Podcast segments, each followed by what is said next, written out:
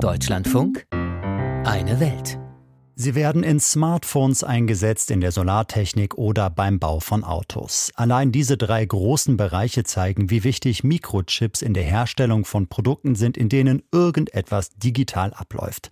Und für diese Chips wiederum sind Halbleiter ein wesentlicher Bestandteil. Einer ihrer weltweit wichtigsten Produzenten war einst Japan, ist auf dem Gebiet aber über die Jahre abgehängt worden, vor allen Dingen von Taiwan. Das soll sich aber wieder ändern. Japan arbeitet an einem eigenen Silicon Valley, das in der südlichen Region Kumamoto entstehen soll. Etliche Halbleiterfirmen haben dort bereits einen Standort. Seit kurzem auch der taiwanesische Chipgigant T S M C. Allerdings gibt es Faktoren, die das weitere industrielle Wachstum in der Region ausbremsen könnten. Umweltbedenken, Verkehrsüberlastung, Fachkräftemangel. Katrin Erdmann berichtet. Kanta und Kento, neunzehn und einunddreißig Jahre alt. Im Ganzkörperanzug und mit Schutzbrille stehen sie im Übungsraum der Leiharbeitsfirma Nikken Total Sourcing in Kumamoto. Sie werden fit gemacht für die Halbleiterindustrie. Ich habe gerade gelernt, wie man die Geräte richtig wartet. Beide kommen ursprünglich aus völlig anderen Branchen. Einer war Mitarbeiter in einer Spielhalle, der andere Koch. Als Koch war es gerade während Corona sehr schwierig, aber die Halbleiterbranche hat Zukunft. Deshalb wollte ich das lernen. Drei Monate wurden sie geschult, jetzt sind sie fast fertig. Nikken versucht, die Teilnehmenden so schnell zu schulen wie möglich, wissend, dass Firmen wie T S M C eigentlich Fachkräfte brauchen. Doch die sind auch in Japan rar, beziehungsweise ist die Konkurrenz groß. Nachfrage und Angebot von T S M C und uns müssen zueinander passen.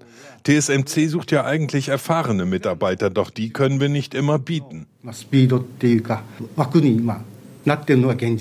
Der Personaldienstleister nimmt bereits jeden Bewerber, auch Geisteswissenschaftler. Und trotzdem sei die Nachfrage noch verhalten, räumt Chef Kenji Matsuoka ein. Und nur siebzig Prozent der Teilnehmenden bestehen auch den Kurs. Nikken versucht jeden Monat vierzehn Japanerinnen und Japaner auszubilden. Die Kumamoto-Universität hat eigens eine Fakultät gegründet. Doch für alles werden Lehrkräfte gebraucht und auch an denen mangelt es. Ende der neunzehnhundertachtziger Jahre machten Halbleiter aus Japan einundfünfzig Prozent des Weltmarktes aus. zweitausendeinundzwanzig waren es nur noch sieben Prozent. Dass seiner Heimat die Rückkehr zu dieser Blüte gelingt, glaubt Kenji Matsuoka trotz staatlicher Milliardeninvestitionen nicht. Früher wuchs Japans Produktivität gemeinsam mit der Halbleiterbranche, aber das ist lange vorbei. Dafür müsste Japan etwas ganz Außergewöhnliches erfinden, so wie die holländische Firma A S M L mit ihrem speziellen Drucksystem für die Halbleiterindustrie. Aber ohne so ein Wunder ist das sehr, sehr schwer. In Tomoji Segawas kleiner Fabrik ruckeln die Teeblätter durch die Maschine, werden durchgeschüttelt und geröstet.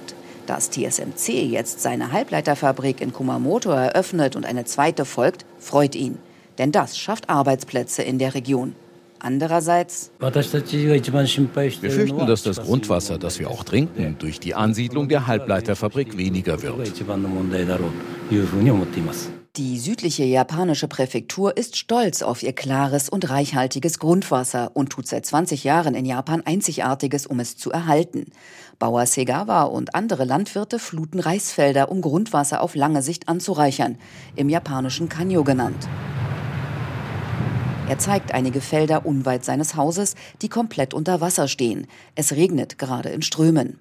Weil sie mit dem Kanjo zum Erhalt des Grundwassers beitragen, werden sie von der Präfektur bezahlt. Allerdings mit so wenigen Yen, dass es sich finanziell nicht lohnt. Natürlich wäre mehr Geld für das Auffüllen der Felder wichtig, damit mehr Landwirte als jetzt mitmachen.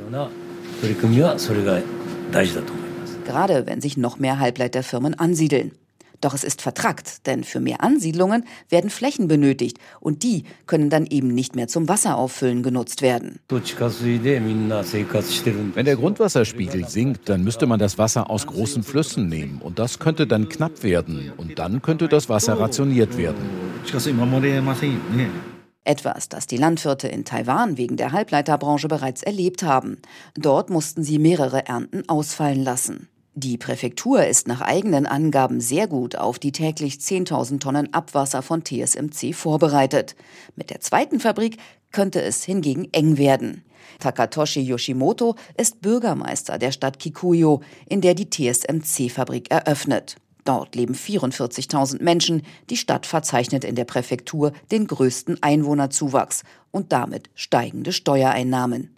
Eine Gemeinde gegen den allgemeinen japanischen Trend. Und trotzdem wirkt Yoshimoto nicht gerade fröhlich. Klar freuen wir uns über mehr Steuereinnahmen, aber trotzdem sind viele Bewohner unzufrieden, weil sie zum Beispiel länger und häufiger im Stau stehen und auch andere Probleme fürchten. Wie die gute Wasserqualität. Immerhin, beim Verkehr sieht er Fortschritte. Die Halbleiterfirmen wissen um diese Sorgen und haben bereits darauf reagiert. Die MitarbeiterInnen kommen und gehen zeitversetzt. Zudem habe die Stadt sehr viel Geld für Infrastrukturmaßnahmen von der Regierung erhalten und deshalb bereits mehrspurige Straßen gebaut. Der Bürgermeister der Kleinstadt hat einen großen Traum. Als Japans Halbleiterindustrie noch bedeutend war, war ich noch sehr jung und habe das bewundert und bedauert, dass Japan inzwischen der Welt hinterherhinkt. Ich wünsche mir, dass Japan wieder vorn in der Halbleiterbranche mitspielt. Das würde dem ganzen Land wieder neue Kraft und Hoffnung geben. Doch erstmal müsse man viel von Taiwan lernen. Das große Japan vom kleinen Taiwan. So ändern sich die Zeiten. Beim angestrebten technologischen Wachstum in Japan gibt es Probleme, unter anderem wegen Umweltbedenken. Tesla und Grünheide bei Berlin lassen grüßen. Ein Beitrag war das von Katrin Erdmann.